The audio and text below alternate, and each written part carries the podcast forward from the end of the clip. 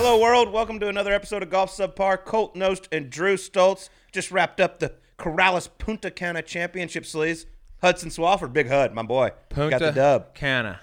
Absolutely. Good to see Hud back on the Yep. board, dude. Did it pretty spectacular what he did. He's the guy that came out, had all the talent in the world, still does have all the talent in the world. Little injury problem, been playing on a major medical. He got this done this week. Two starts left on his mm. major medical. Like, you've been on one of those before. How I mean, that's hard to do. When the clock's ticking and you know exactly what you have to do and exactly how many starts you have left, how hard is that to, to like try to put that to the side and be like, I'm just gonna play golf this week knowing that that's really At the, at the start, it's not bad because it's just kind of business as usual. But when you get start getting down, you're like, oh, I got three starts left. I got two starts left. Oh God, start doing the math like, all right, I need a top five, Yeah. or I need I need a uh, solo third, or it's stressful. And you know, he he gave a lot of credit to a sports psychologist for helping him out.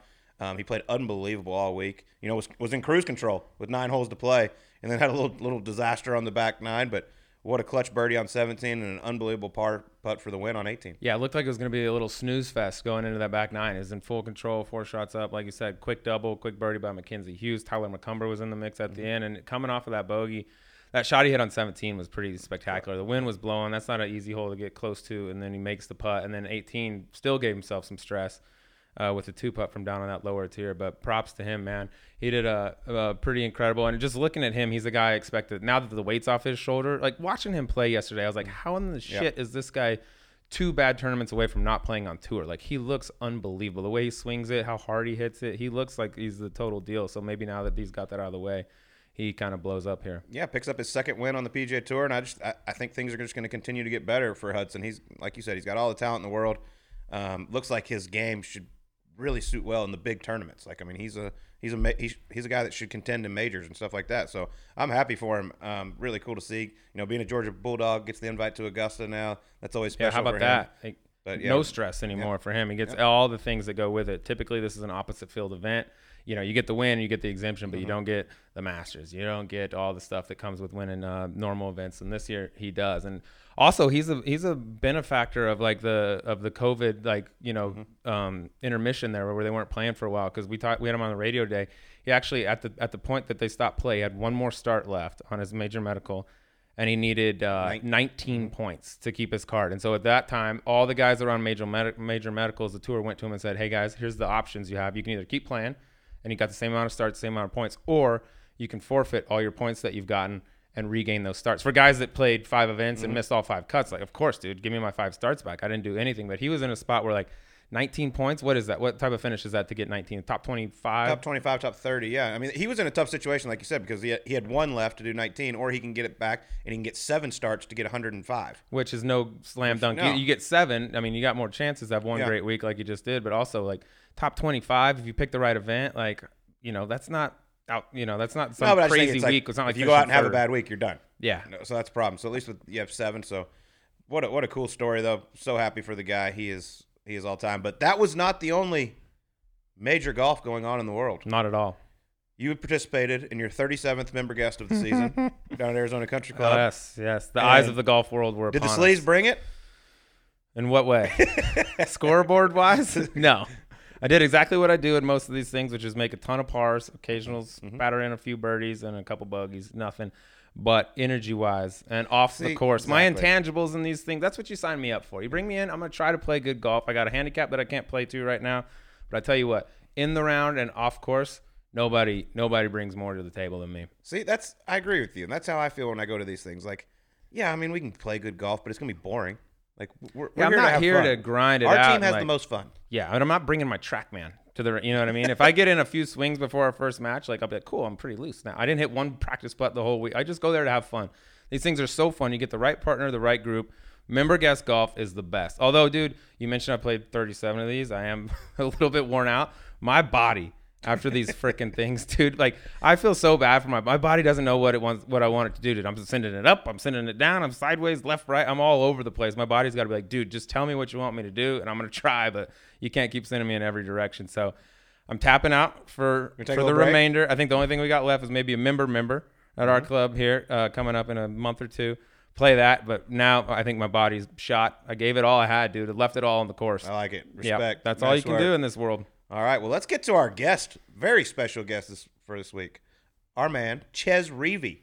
Yes, the ball striking Oh. machine. Dude, he's a robot. I, I play with him a lot when we're home. It really bothers me. It, it'll make you feel like shit about your game quick playing with him. He's the only guy too, and you've I've played a bazillion rounds with him. You have too. He's the only guy. We'll go out and play. Like let's say it's two days before he leaves for a tournament. Mm-hmm. He'll go out and play. He'll hit 14 fairways, 17 greens. The one he misses is on the fringe, and uh, shoot 65. Next day, but all right, you want to play at noon tomorrow? Yeah, sure. Show up the next day. Uh, 13 new clubs. Oh, new set of irons, new driver, new three wood, the whole thing. I was like, did you not just shoot 65, not miss fairway or a green yesterday? He's like, yeah, but I think I can get an extra half mile an hour ball speed with this driver. No, he tinkers more he's than not scared anyone. to tinker. There's that is for sure. But man, the guy, it's it would be hard to find someone that really honestly hits it better than him. He's not the longest guy, but I mean, God, it's the same ball flight every single time. Just absolutely stripes it. Every iron goes right at the flag. It's uh, it's fun to watch. He's a he's a quiet, shy guy. Yes, So we're gonna try to open him up a little bit. yes. But, There's, um, there's layers, but you just got to peel back the onion with Chester. There is, but what a career he's had. I mean, for a guy that's just, I mean, probably not that well known in the golf world, but just sneaky, just gets, gets it done every single year. Play, I mean, finished eighth in the FedEx Cup last year. Bulldog, like we Mm-hmm. talk about, some of the guys hates losing more than anything. And if you if he was a kid coming out of college right now, you would not point at him and be like, "There's the guy that's going to go have a long career on the PGA," because he's not the prototypical guy that you see on the PGA Tour right now. He has to do it in different ways. He has to be accurate. He hits great irons, and he kind of goes as his putter goes. Mm-hmm. And we saw him just last year. He just won on the PGA Tour. You know, I mean, he could still you can still get it done like that. It's harder. You just got to be better at everything else across the board, and he pretty much is. And if you ever get a chance to play golf with Chez Reavie, if you're a guest of Chez Reavie's and you end up beating him, don't count on having lunch afterwards because he's going home. Yeah, better get that. Get, better get that handshake on the 18th green because you might not see him after. Man does not take losing well, but that's sign of a champion. Yep. I totally agree with you. Well, let's get to it. Here's Chez Reavie on Golf Subpar. All right, we got a ball striking machine in the house, ladies and gentlemen. Two-time PGA Tour winner William Chesney Reavie is in the house. Chester, how are we doing, brother? Good man. How are you? Fantastic. William Chesney. Does anyone call you? Who calls you William? Anyone? Mom, dad? No, my grandpa was the only one. Oh, The first time I went, to, the first time I went to your house at Greyhawk, I went to the security gate, gate, and I was like, "I'm here to go to the Reavies," and they're like, "William," I go, "No, Chez." No, dude. and they're like, "What, William?" And I'm like, "I have no idea. I have no idea where I'm." I'm going. in the wrong I neighborhood. thought, I- I'm going to a guy named Chez's house. That's all I know. Let me get out of here. Billy. What about Billy? Billy Reavie? Ever thought about that? No. It's got a little something to it. Never got Billy. You know what I mean? Chez is such a cool name. It is a cool name and it's unique. Nobody's got it. You yell Chez, Chester anywhere on property, you know you're getting him. Well, thanks for being here, dude. Appreciate you doing this. I know you're just fresh off a week at the U.S. Open. Let's talk a little bit about that. Mm. you- you just got back. We've been talking about it all week long. What was Winged Foot like? There's there's a ton of discussion around, it, but what do you think about the place? Yeah, I mean it was it was really tough. I mean it was really fair, but it was really tough. The greens are really undulated.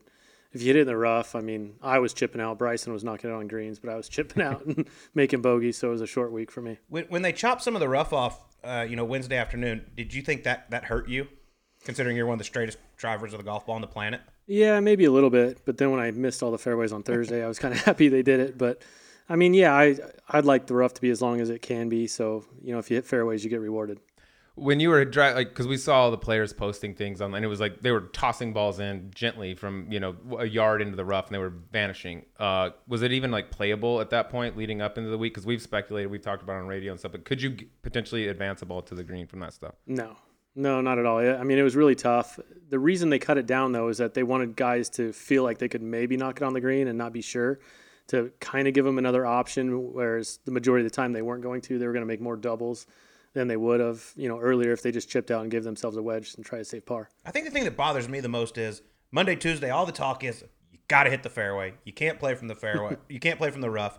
And then they go out and they change the golf course a little bit, and 40% of the field, on average, hit the fairways. Like no one was hitting it. So obviously, if you're Bryson who can hit it 330, you're fine. It's better to be 330 in the rough than 280 in the rough. Hundred percent. And you know, and the tricky thing there they didn't talk a whole lot about is when you get a dog leg, the slope, the fairway would slope away from the mm. dog leg. So you'd hit one down the right center of the fairway on a dog leg left, and it'd kick right and roll just into the rough.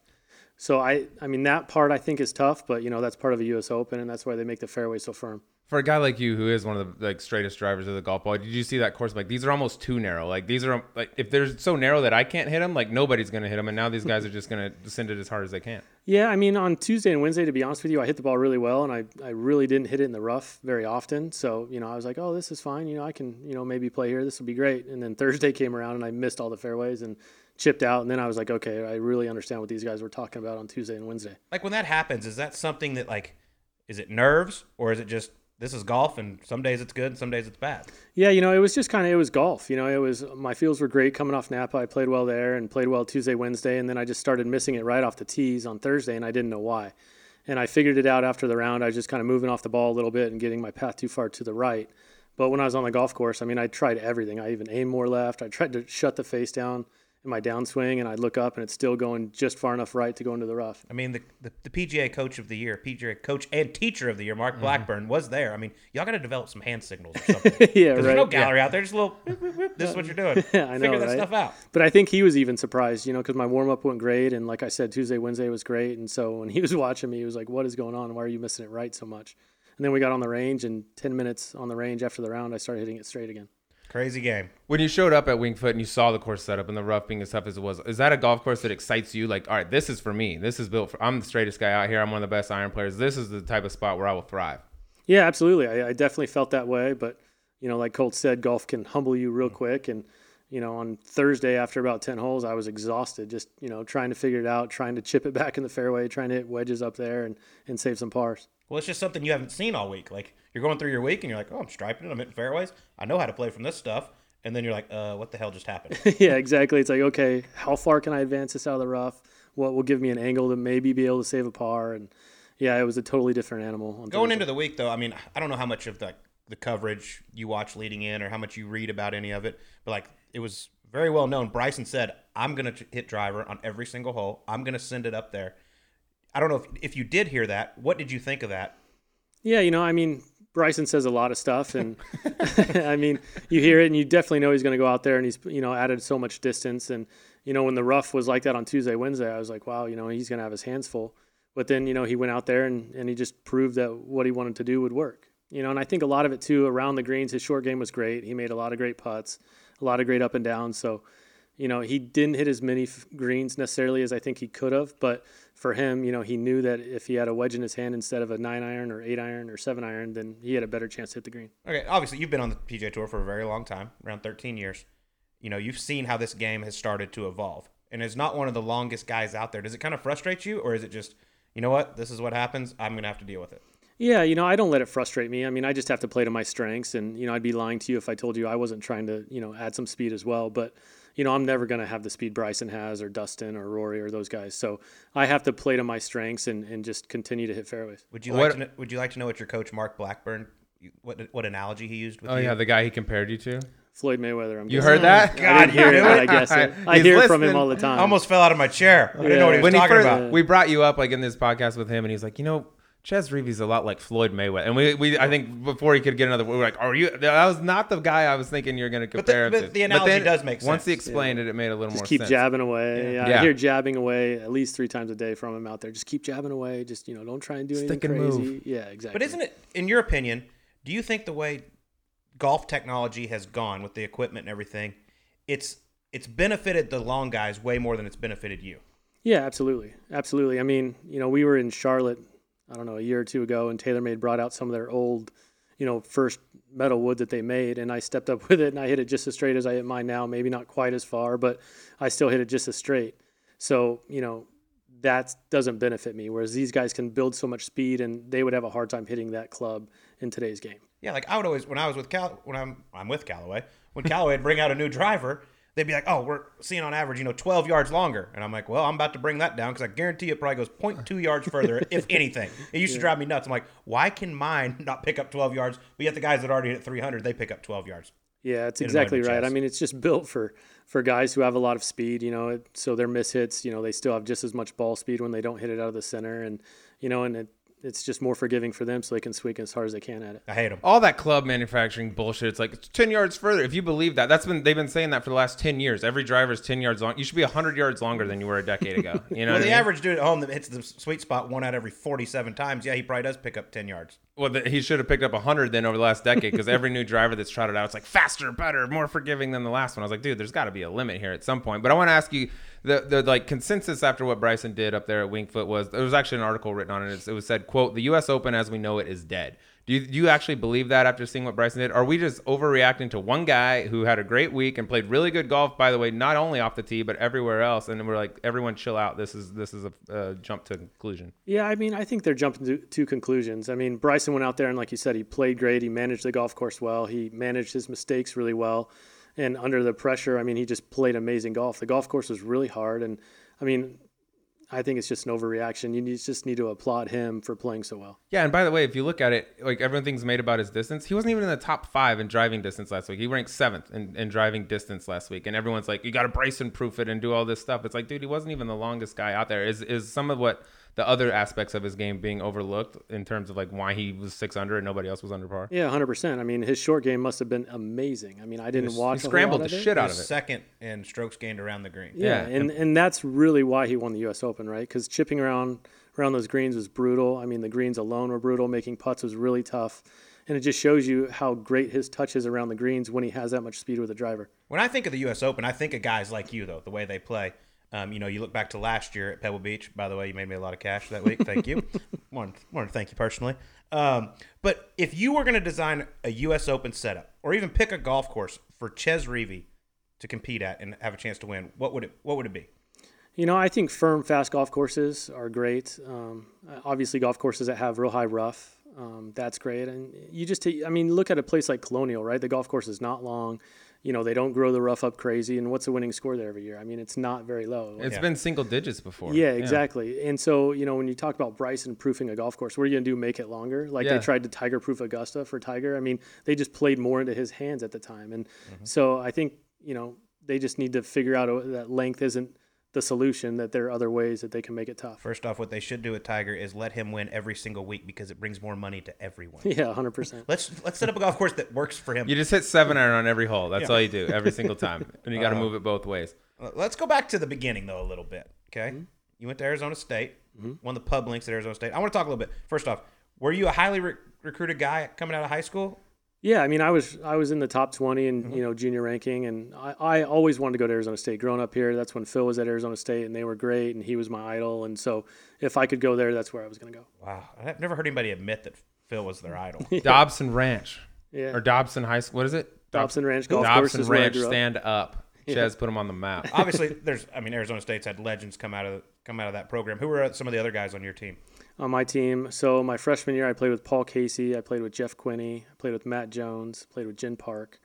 Um, So. I had a lot of Yeah, good you had a lot of players. good Just everyone that makes it on tour that goes out of there. Who was the guy? Because everyone, you're obviously a team. You want to win, and um, you guys want a ton. But who is the guy on that team that you're like, I want to, I want to make sure I don't lose to this guy?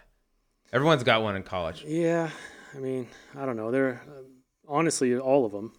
I mean, I wanted to beat all of them. Um, Paul Casey, I mean, he had won everything you can possibly win. He was a senior my freshman year, and so I wanted to play as much as I could with him because I knew that that's what would make me better. Was he a bully to you when you? No, a he and? I got along great. He treated me great, and it I'm was mad funny. at Paul right now. By the way, he said some bad things about me on air. Oh, Yeah, he did. He threw a little jab at Yeah. Colt on an interview, and Colt's not taking it No, too I well. didn't take it very oh, well. Let's shun. We're gonna shun Paul starting now. Actually, he's still in with me, but he's out for Colt. were you there with? You weren't there with Pere- with Perez at all, were you? no, he was gone Because he before kind I- of like bullied. I wouldn't say bullied. They ended up becoming close friends. But when they first got there, he and Paul kind of. Like Well, are had you little surprised thing. by that? I No, mean, zero. That's, that's Pat. Yeah, Zero. I love it. But you won the pub links while you were in college. By the way, same shout out. Hey. Uh, But oh, you never didn't win. mind. Oh, It earned you a trip to the Masters. But first off, I want to talk about the finals of the pub links because you played a golfing legend in the finals. Danny Green, which if you're a big golf fan, you know who Danny Green is. He's a legend around the amateur game. You won in 38 holes. yeah. One extra. What was it like playing that guy? And good lord, have you ever seen an uglier move with the golf ball? yeah, you know, you watch him swing, you're like, wow, okay, I'm gonna beat this guy nine and eight, you know, and then and then he starts making birdies and getting everything up and down, and you know, he's just he's a tough competitor and he's a tough guy to beat. Is He was the alive? dude. He was the gatekeeper of that type. Like at that age, back when Chez was doing that, like he was like, you knew he was going to be there at some point, and he's going to be a tough out. It looks like complete Mm-hmm. shit, but it was like I'm gonna have to go through this guy at some point. and He doesn't give anything away. Yeah, he was a guy. I mean, you know, the interviews the night before, he's like, I've played Augusta, I've played the Masters, I've won. You know, I think he won the Mid Am or something, and you know, he turns up the next day. He's got an Augusta hat on, Augusta shirt on. Yeah, thinking he's going to remind me that it's a, you know, the Masters is at Oh, stake. I didn't know we were playing for the nervous. Masters. Yeah, exactly. Come on. What's that match like though? Because the pub links you have to win it, right? To Yeah. get in the U.S. Amateur, if you make the finals, you get in. But pub links, you got to win it. Is that pressure like weird at that point? Like it's either kind of all or nothing. Either win, I'm pub links champ in Augusta, or nothing. Yeah, exactly. I mean, you know what you're going to get, and you know, so you just go out and you play your butt off. Well, talk to us about playing Augusta as an amateur because obviously turned that down, which was stupid. Smart. Um, so take take us through that week a little bit. How special was that? Who did you play with? And did you stay in the crow's nest and all Yeah, that? Yeah, stayed in the crow's nest, which was awesome. Um, you know, they could bring you food and milkshakes and whatever you want all the time. Sold. 24 hour. Yeah, I mean, it was heaven. Um, yeah, it was awesome. You know, I showed up, I played a practice round with Ben Crenshaw and Jerry Pate, which was awesome, with Tim Jackson, who's another amateur legend. Um, yeah, it was just an awesome week. Played with Adam Scott in the par three contest. And yeah, I mean, it was, it was everything you can dream of and more. you made a little hoopty one on a par three on the par three course, but it was after I think you hit it in the water. Correct. Okay, so a hole in one, but with an asterisk. Right. It was a good par. Okay. Yeah. What's the crow's nest like though? We had Ricky on here. He talked about it earlier, but that's a cramped quarters. Who all was in there with you? It is. Um, let's see. Tim Jackson was up there. Michael Hoey was up there from. Yeah. I think he's from Ireland. Uh, who else was? Uh, Ricky didn't stay up there. He was big time. He's he rented a house or something. Of course, diva. what a little princess. Yeah, I think it was Ricky won that year. Um, who else was there? There's a guy from Northern California. Is it like if someone snores next to you, like you might not sleep? Like it's that tight up Oh, there? 100 percent. That'd Yeah. That's a problem for me. problem. I feel like, like here's the, arguably the biggest week of your life, and if like numbnuts over here has a sleep apnea or whatever, like I'm not gonna get any sleep before my first round of the Masters. Yeah, I mean they're they aren't bedrooms, so it's literally one room like this room, and then they just put some partitions that don't even go you know all the way to the ceiling or the floor. You know, it's almost like a dressing room type situation. But then you walk in and the pictures are amazing, and you just know it's been there forever, and you know who slept there and stayed there, and it's you know it's awesome. It's I would never not stay in the crow's nest if I was an amateur. Yeah, of That's course. Colt, you could have had you, that. I know I could have. You snore though. No, I You would don't. have ruined it I'm for a- everyone. I'm a gentle sleeper. Let's go Okay. into hibernation. Um, shut up. So, can you say, looking back to, I mean, obviously that was a long time ago. First tee Thursday of the Masters as an amateur. Yeah. Arguably the most nervous you've ever been. Oh, by far, by far. So I was actually putting on the putting green. I'm playing with Tom Watson and Billy Mayfair. Oh God. Oh, nice. Yeah, so I'm putting on the putting green, and you know I'm warming up. I'm fine. I'm putting. I'm fine. And then you know they call us to the tee, and my whole body goes numb. and Tom's putting next to me, and we're walking to the tee, and I look at him. I'm like, Tom, I can't feel anything in my body. I'm like, I'm not gonna be able to hit this tee shot. And he put his arm around me. He's like, Oh, don't worry, Chez. I'm nervous too. And I kind of stopped. I'm like, How many times have you won here? You're Yeah. such a liar. You're not nervous. But it kind of broke the ice and gave me just enough feeling in my hands to chop it down the fairway. Was he? Co- it.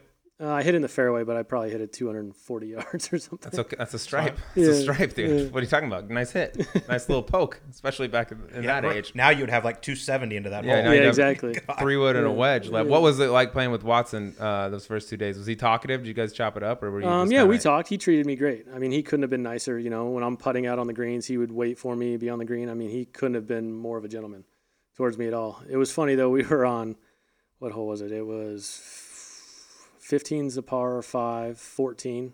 You know, where it has that big false mm-hmm. front, and so we both hit it in the hill, and it comes off the front, and we're like not even a foot from each other. He's going first, and I'm looking. I'm like, oh, I'm gonna putt this. You know, I'm not gonna chip it. A tight lie. I'm no chance. And he goes up and he chips it up there to like you know tap in range, and I'm like, I'm still putting it. I'm still putting it, and I putted it, and I didn't get all the way up the hill, and it came back and went behind me. Mm. And he kind of chuckled like, "You should have chipped that kid. I showed you exactly how to do it." Yeah, where the hell were you on that one, Tom? Maybe coach me out of that, bro. You know what I mean? Yeah. I'm a Uh, rook here. I'm sure that was an incredible. You did play the experience. weekend, but what do you do after you? If, all right, so you missed the cut as an amateur, not a big deal. Everybody does it. What do you do? Are, do you hang around for the weekend, or what's the rest of the week look like? Yeah, like? so I stayed. So Billy, you know, I asked Billy, I was like, "Hey man, should I stay?" And he's like, "Yeah, absolutely stay. You can practice, hit balls." He's like, "Enjoy the week. You know, don't run out of here early because you missed the cut." So I stayed and practiced and just chipped and putted and went out and walked and watched some golf and just enjoy the rest of the week. Sleeves would have shown up right when the leaders are getting to the range, warmed up right next Right to next- him, Hey, just so people think he might be in contention. Hey Tiger, I got a funny story. Hold up, real quick. take take a load off for a minute. You're not gonna believe this. Uh, I love it. Well, let's fast forward to your rookie year on tour because uh, what a year that was. 2008, get, you win first off RBC Canadian Open, Good make win. over 1.4 million dollars. At the end of that year, where you're just like, "Hmm, this shit's kind of easy. I got this.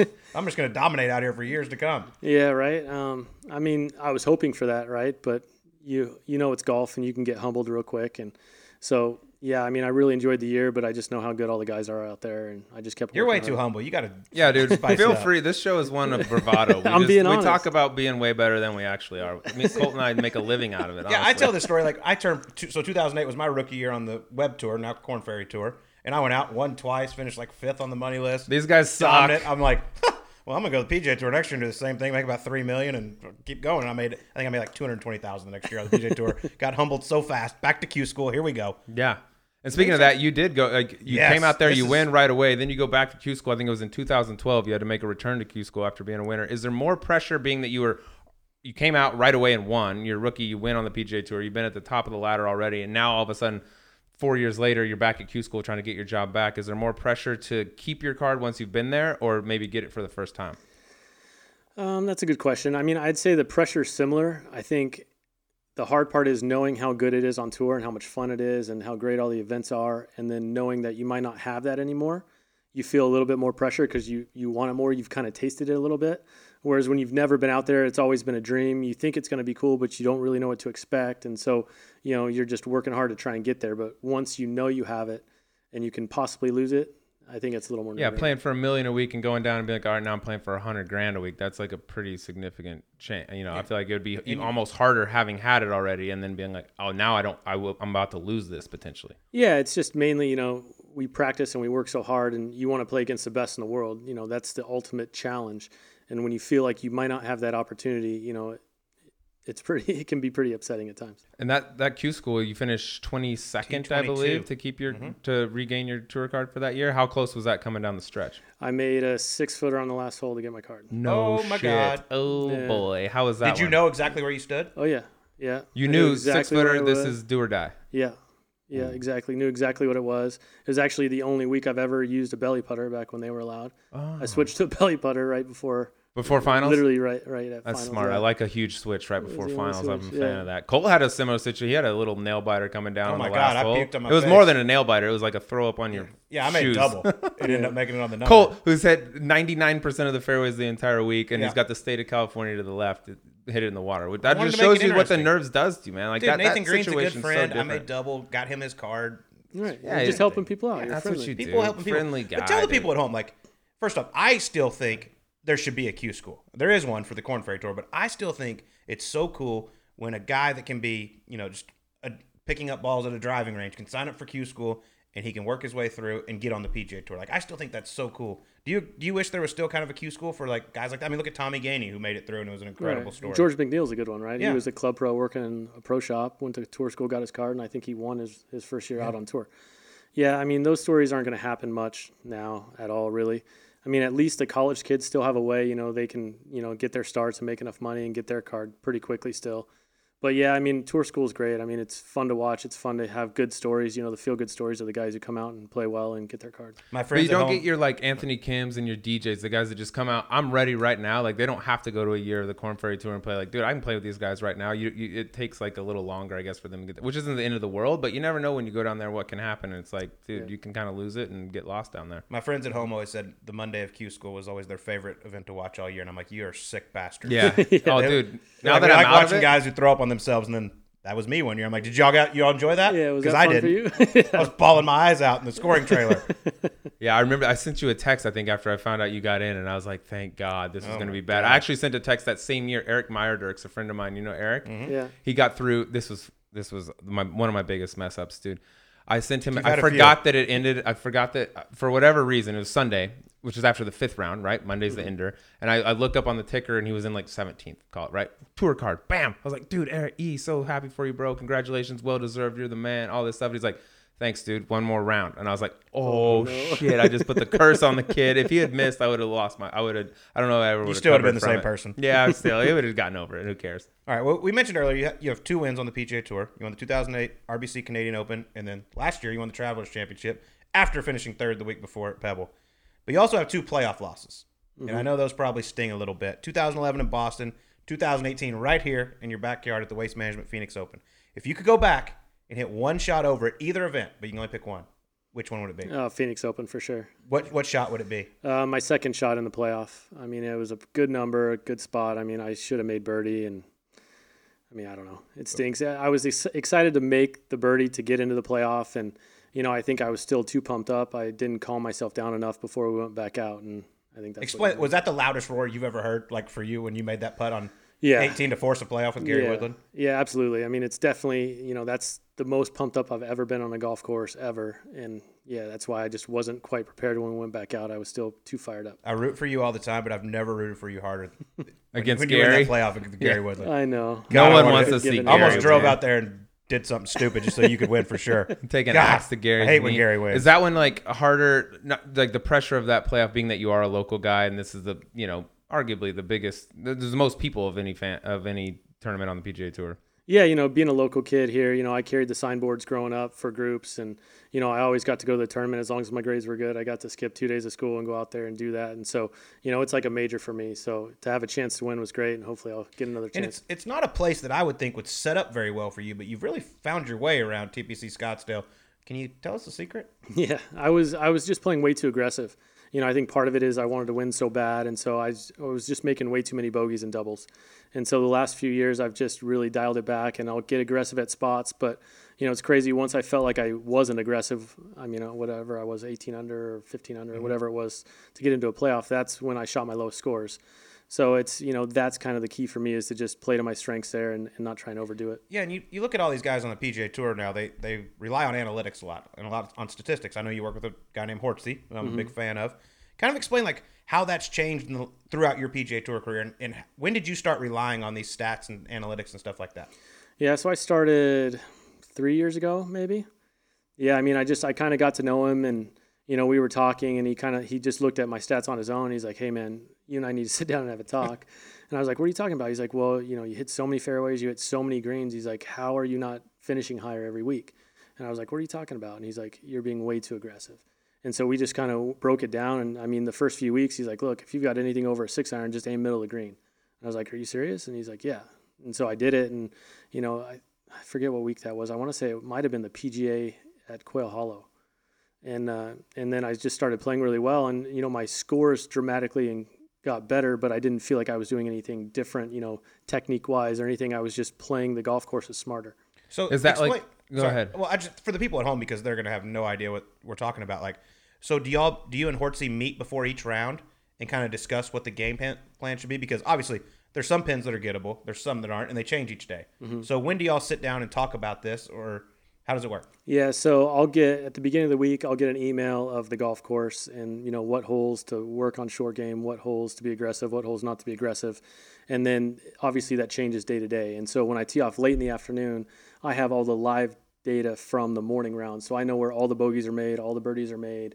I know all of that information, and so if I do get it out of position, I know where around the green to try and get my golf ball to give me the best chance to get it up and down. How Imagine con- if you had this on the jigs. Yeah, uh, on the Jickeys, dude, this wasn't available on the Jicks. I had to dig it out of the dirt. I was like, oh, what? Everyone's making double here? Perfect. I'll fire the three iron right at the left green when there's a lake to the left. Who cares, dude? You know what I mean? I've got to make tweets out here on the Jicks. But how many guys are using this? Like, is this, are, is, are you unique in the sense that you're using all this data and stuff, or is this something? You know, there are a handful of guys who do it. Uh, I know Brandt Snedeker was one of the first ones. He started a long time ago, eight or nine years ago, probably with this guy.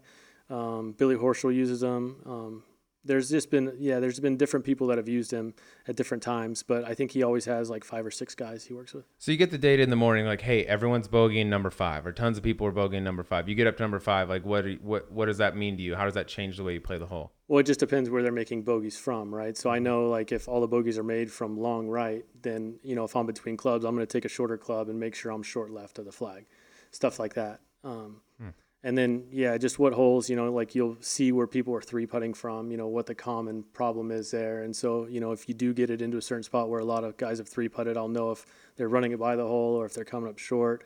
And so I'll kind of know, okay, this putt, it looks, you know, it doesn't look quick, but I know it's quick because, you know, 10 guys this morning hit it eight feet by and three putted. Do you watch the coverage in the morning when you're in the afternoon? Uh, a little bit, but not a whole lot. You don't. No, no, just because I've got the data and, you know, I don't like listening to the guys talk about golf and how these guys are messing up or. What if or it's me talking about it?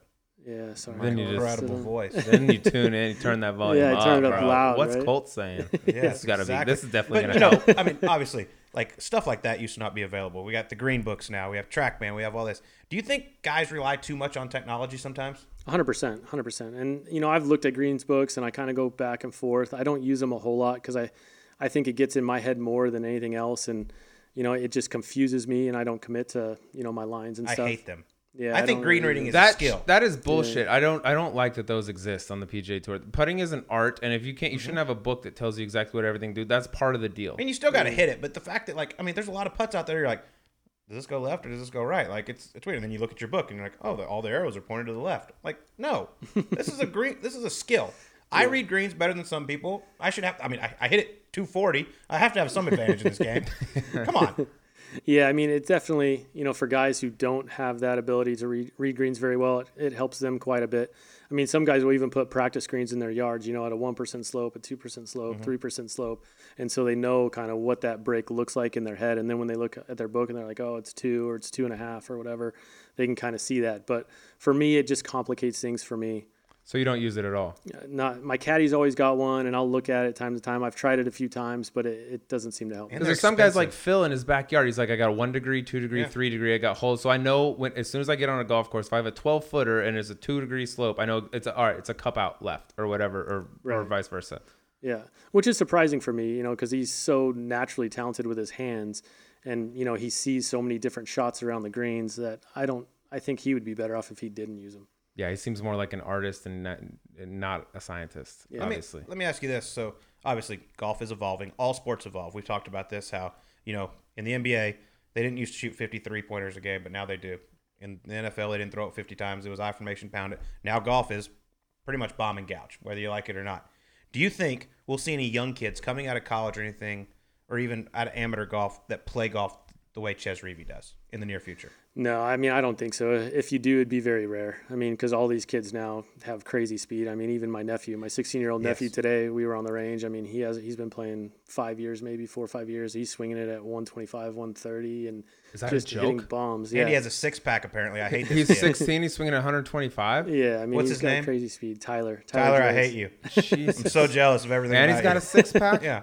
Yeah, Sounds I mean, like he's Mulder's Probably has kid. beautiful Is, hair. this, is Mark Yeah, Mulder the dad? Yeah, exactly. Exactly. Yeah, I mean, he's just he's got crazy speed and he loves the game, and so I mean, who knows? Can he Well, you- play? yeah, I mean, he's getting a lot better. He hasn't been playing long, and he's getting better at a very quick rate. Well, you said listen to Uncle earlier, you're like I would, I'd be lying if I said I wasn't doing things to increase my, try to increase my speed. What are you doing right now? Yeah, are you, so is that something this- you're consciously trying to do? Yeah, I mean, with some technique, but a lot of it's just literally getting my mind out of it that I just need to swing as hard as I can. I mean, that's a lot of it. I'm so used to swinging one way on a golf course and kind of controlling it to where you got to kind of get past that and not be afraid to hit it offline and just swing faster.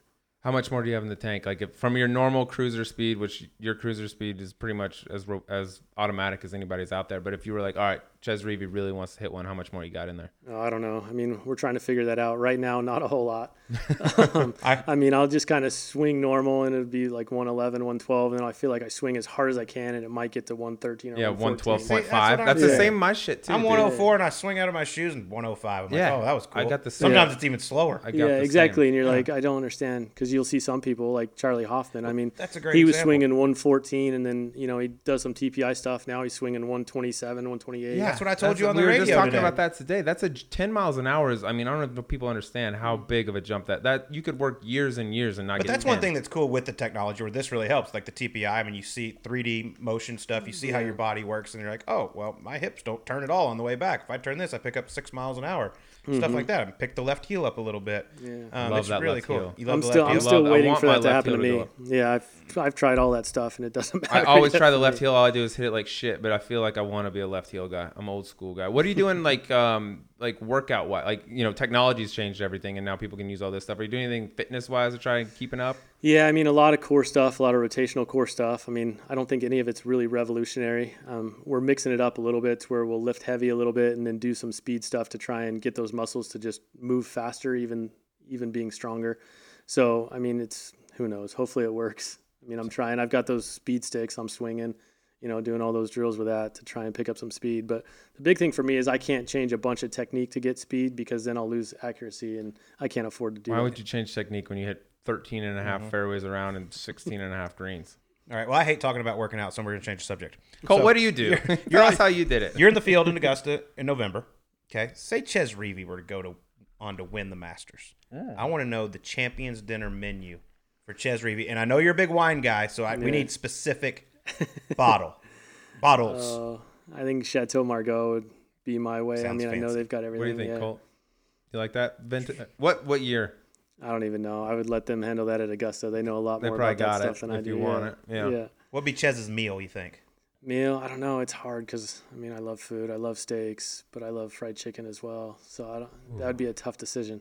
You're and you're an incredible. You make incredible ribs. I've had them. Yeah, I love go- to smoke you're on the food. I love barbecue food. Yeah, I love doing all that stuff. But honestly, I'd probably end up going with steak just because I love steak. I've got a great idea. You go win the Masters, and then me and Sleaze will be like your taste testers. There we go. You, Oh, you yeah. throw a few menus together. Yeah. We'll tell you which one we like. Be your little sommelier too. Tell you what Absolutely. pairs well with what. when you look, you got back to back uh, majors at Augusta coming up. What do you think the difference will be? So much speculation, but a November Masters, what does that look like? You know, honestly, I have no idea. I mean, knowing Augusta, it's going to be in perfect shape. It doesn't matter what the weather is going to do. For some reason, they can just always get it in awesome shape. But I really have no idea what it's going to be like there in November. Is, or is that something you're like knowing that that golf course is a beast and it favors longer hitters? Is that something you you'll like ramp up this speed stuff heading into that? Yeah, I mean, I'm going to work on it hard. I mean, honestly, I'll probably add another hybrid in my bag so I can, you know, I'll probably have a three and four hybrid in my bag just so I can hit it as high as I can from the fairways, hopefully. But I mean, yeah, there's no uh, telling. Colt has a piece of shit four hybrid that I hate a mm. lot. Maybe you can borrow that. It mm. comes in like a Yeah, nine iron. Hopefully, I can hit it as straight as he It hits beautiful. Yeah. Made a couple tweets with it hate today. that Don't club. worry. Frankie. Frank? No, no.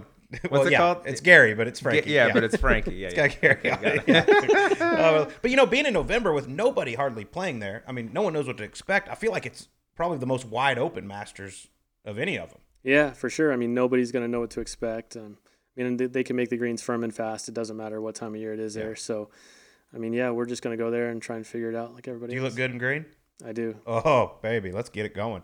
Sleazy, E9, or you got anything? No, I got a little bit more. I want to ask you about your. You had a little. You had a little. You've had some injury issues uh, that have gone on. 2014, you had the season-ending wrist injury, right? And the doctors told you there was a 50-50 chance that this thing could take or it could not take. What was it like sitting there thinking you're waiting to heal, you're in a cast, and you're like, there's half, 50% of the time I might not be able to even come back and play golf. How hard is that to just sit there and not be completely out of your hands? Yeah, I mean, it's brutal. You know, in 2011, I had knee surgery. I had my ACL. I torn my ACL, so I had that fixed. Uh, But that was easy because I started rehab right away and you knew it was going to get better. Just so many people have had the surgery.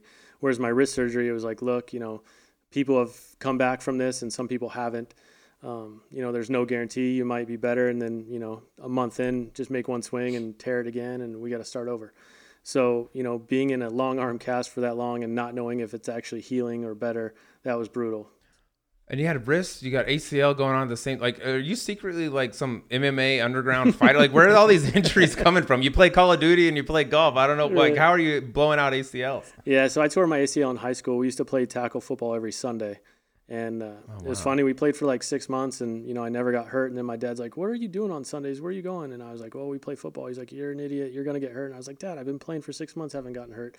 That Sunday, I tore my ACL. Oh, God. Perfect. Well, I'm kind of thinking, you know, maybe that wrist surgery they made you kind of like rookie of the year, you know, a little fat because Oh, yeah. you didn't get the fast twitch, but you got the stable one where you hit it dead straight every single time because you're known. At least I heard from Charley Hoffman, the seagull.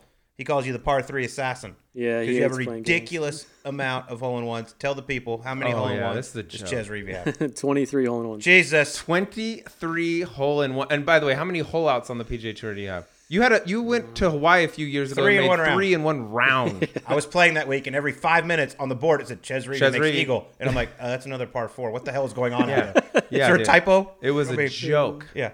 So 23 hole in ones. Yeah, Oh my God, you're ridiculous. yeah. That's unbelievable. And I the don't think I've three- had a drink off of one of those.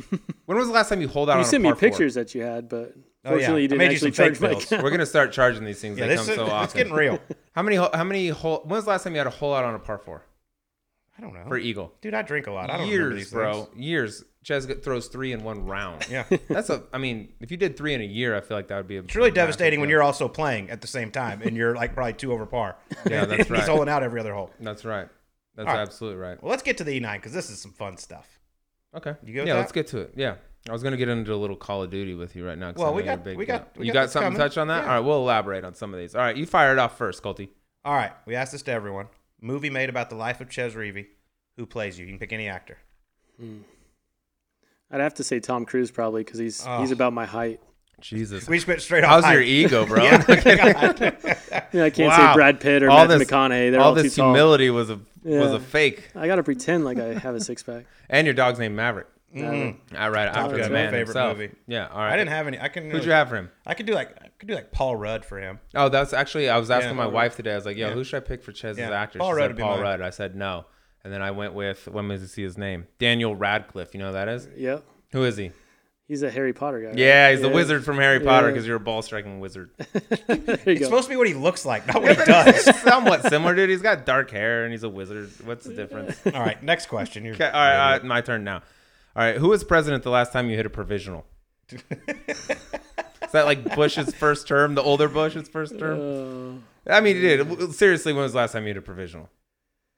I want to say last week, but I don't think I hit a provisional. No, there's no week. chance. There's no way one you at hit a Winged Foot pro- yeah. unless the unless the rough swallowed it. Yeah. I'm talking like maybe that's out of bounds provisional.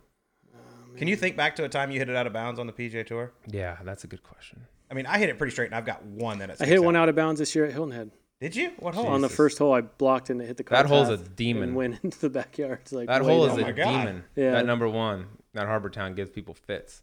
Yeah, I pushed it over those tree branches, and then it, yeah, it flew too far, hit the cart path, and went into their backyard. Jesus, nice Happens. drive, Chez. Yeah, sorry. Chop. All right. Tighten it up, bro. Number three. If Chez Reavie wasn't a professional golfer, what would he be?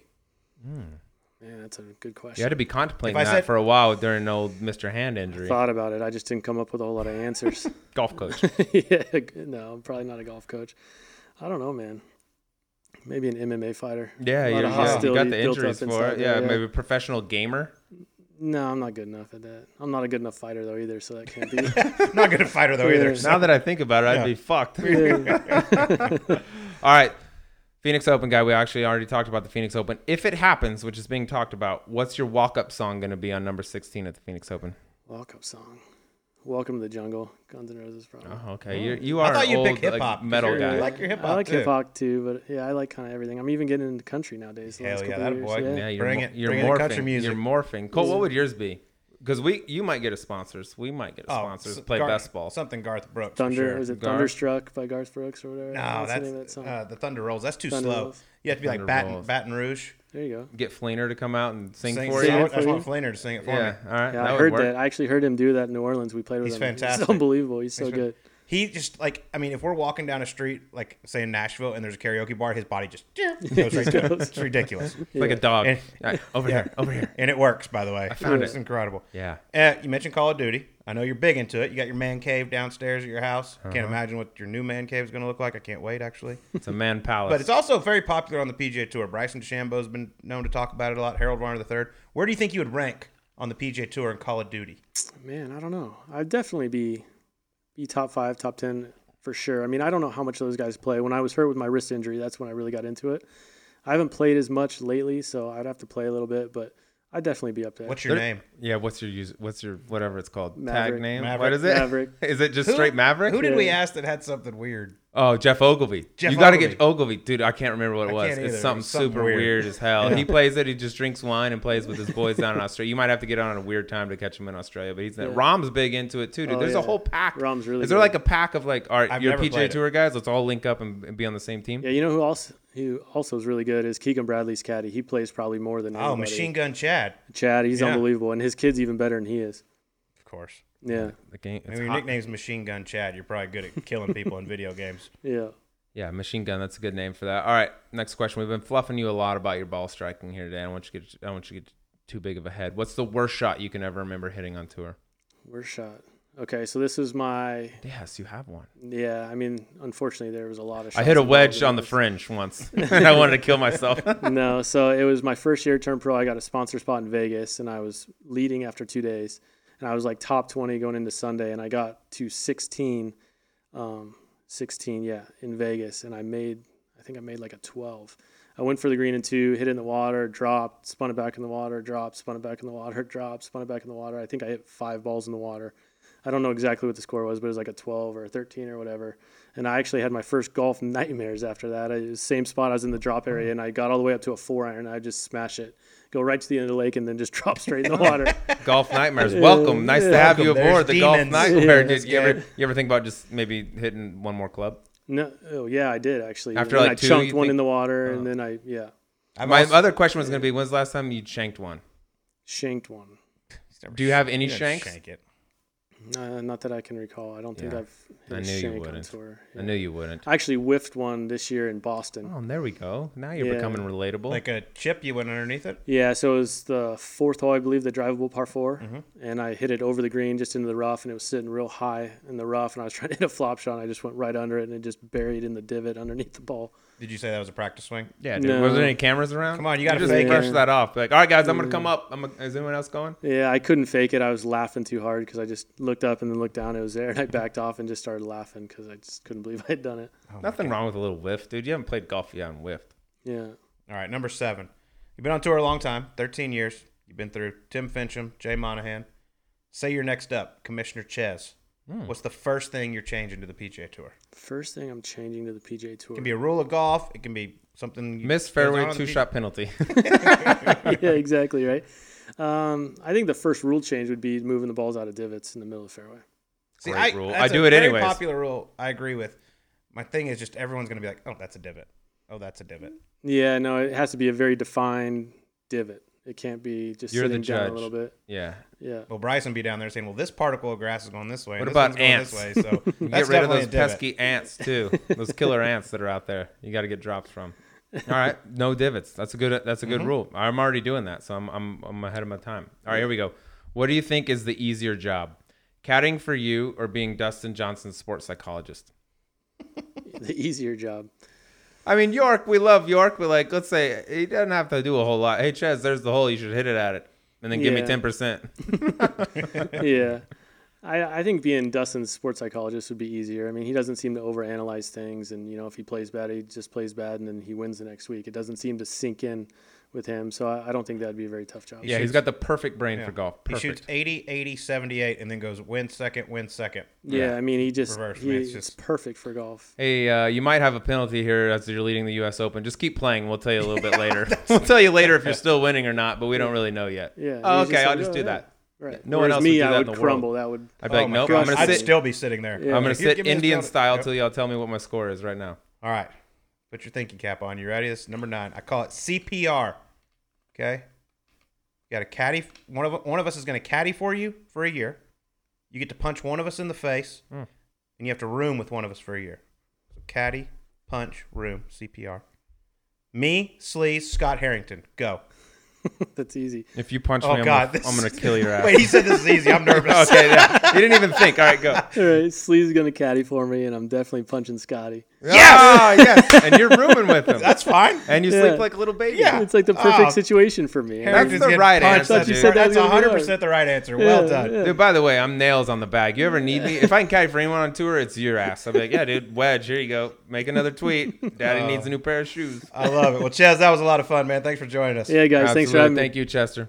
And that was the great Chez Reavie. Uh, you know, so much fun to talk to him. T- talking to a guy like that who, you know, in a game of bomb and gouge now, golf, a guy that still is, you know, he, he works his way around the golf course. He can't overpower places. It's cool to get his insight on how the game of golf is right now. Yeah, especially coming off a place like Winged Foot, where you would think his type of game would be the perfect game for a place like Yeah. that. And then speaking on what what Bryson went and did, it was cool to get the insight of somebody who was actually there and could speak about the setup. And because all the speculation about what is it okay what Bryson did, or do you like seeing that he was actually there? And uh, I feel like every player that we've spoken to after the U.S. Open and has like the utmost respect for what Bryson did mm-hmm. and gives him a lot of credit for it. Where it's like the media is like, "This is horseshit. You shouldn't be able to play a U.S. Open that way," and it's not what it's all about. Yeah, I mean, he did it a different way. But it, like you said, it's cool talking to Chez, who was actually there and can vouch for what Bryson did. Like, I mean, it's just he played the golf course the way Bryson's supposed to play the golf course, and he overpowered it and he won. But man, Chez, I just I, I tip my hat to him all the time. Coming, coming from a guy who obviously doesn't hit it very far either. Like, I respect what Chez has done in his career so much because it is harder for guys like that to, to win and compete, and for a guy like that just to stay out there year after year and I mean and compete. I mean, he went on in 2019. He went on a crazy run. You know, finished third at the U.S. Open, had other ch- wins the next week at the Travelers. It's just uh, it's so cool to see what he's done with his career. Yeah, and also it's so easy. You you you know you were out there and you were obviously not the longest guy. When I was playing, I was kind of average, and I just played with guys that were super long. And I'd be like, man, if I could just hit it long, it's easy to get sucked into the distance trap. Like if I could just gain some more, you know what I mean, and get away from what you do well, trying to chase these distance guys. Chez really doesn't do it. He's he's trying. He said he's trying to gain a little bit of mile per hour. you know, club head speed right now, but he's not out there trying to be something that he's not. He's No. just he's like I'm gonna hit every fairway or most of them. I'm gonna hit every green or most of them. And when I putt well, I'm gonna have weeks like I did uh, last week at or last year at Hartford, and I can still win on this tour doing it the way I do. So it's cool to see like a throwback guy in a game where pretty much the guys at the top of the leaderboard every week are guys that just send it. And also, very good news that he chose to punch Scott Harrington and not you or I. That was good. That was, I was a good. big fan we were going to end the show right there if that answer came out incorrectly and never have him back. So, yeah, he Uh, made the right choice. I love it. Thanks to Chez for sitting down with us. But Sleaze, we got some big news to tell everybody out there. This is large. Let's hear it. I'm gonna let you do the honors. All right, I'll, I'll launch it here. For the first time since inception, Golf Subpar will be going on the road. We've Mm. been trying to get this done for a while. We had some trips lined up tentatively. Some were booked, some were not. COVID happens. Boom, the whole world gets wiped out. We haven't been able to get on the road. This week, we will be leaving. We'll be heading to the great state of Texas and Dallas for arguably some of our biggest guests we've Yep. ever had on the show. And we've had some good ones on the show. First off, I'm really surprised they're letting us out of our cage. Correct. And second off, I can't believe a few of these guys are sitting down with us to talk to us yeah, either, but it's we're gonna be great. It'll be weird. Uh, I mean, we'll just tell y'all. We're yeah, bringing launch it. these names. We're bringing it. We got the great golf instructor Chris Como coming live from his house in his golf studio. he the has built. architect of the Bryson project. Works project. with Bryson DeChambeau. We got a little quarterback coming on, quarterback slash broadcaster Tony Romo. Might have heard of him. Old number nine will be on golf subpar, right where he belongs. If I he doesn't clam up in front of the mic, And then one last special guest, man who's won a green jacket, the golden child, Jordan Spieth. Can you believe it? no, not really. Honestly, I know we're like friends with some of these guys, but it's still to give us uh, an hour plus of their time and sit down and do it. We're going on the road. This is what you got to do when you're the hardest working man in showbiz, like we are. And uh, this is going to be an unbelievable trip, man. To get all three of these guys to sit down with this uh, has the potential to be some of the some of the best shows we've done so far. And I think that's saying something with some of the guests we've had on. So I am hyped on it, and hopefully we get some uh, we get them loosened up a little bit and get into some things that we may not have heard before. Yes, I cannot wait. It's going to be fun. I'm so glad we're going on the road back to my home city. Yes, Dallas. dude. I expect the parade to be waiting Oh when, upon God, red arrival. carpet. See Oh, that statue ready. Mm-hmm. out there at Royal Oaks. I got to see what that bronze face looks like. I'm gonna deface the shit out of that thing somehow. I'm gonna put bird feet all over your face and let the birds come in and do what they do. You do what you got to do, Sleaze. That's all right. But I cannot wait. Really appreciate everybody for Green to sit down with us. It's going to be a lot of fun. And that's going to do it for us. We'll talk to you on next week's Golf Subpar.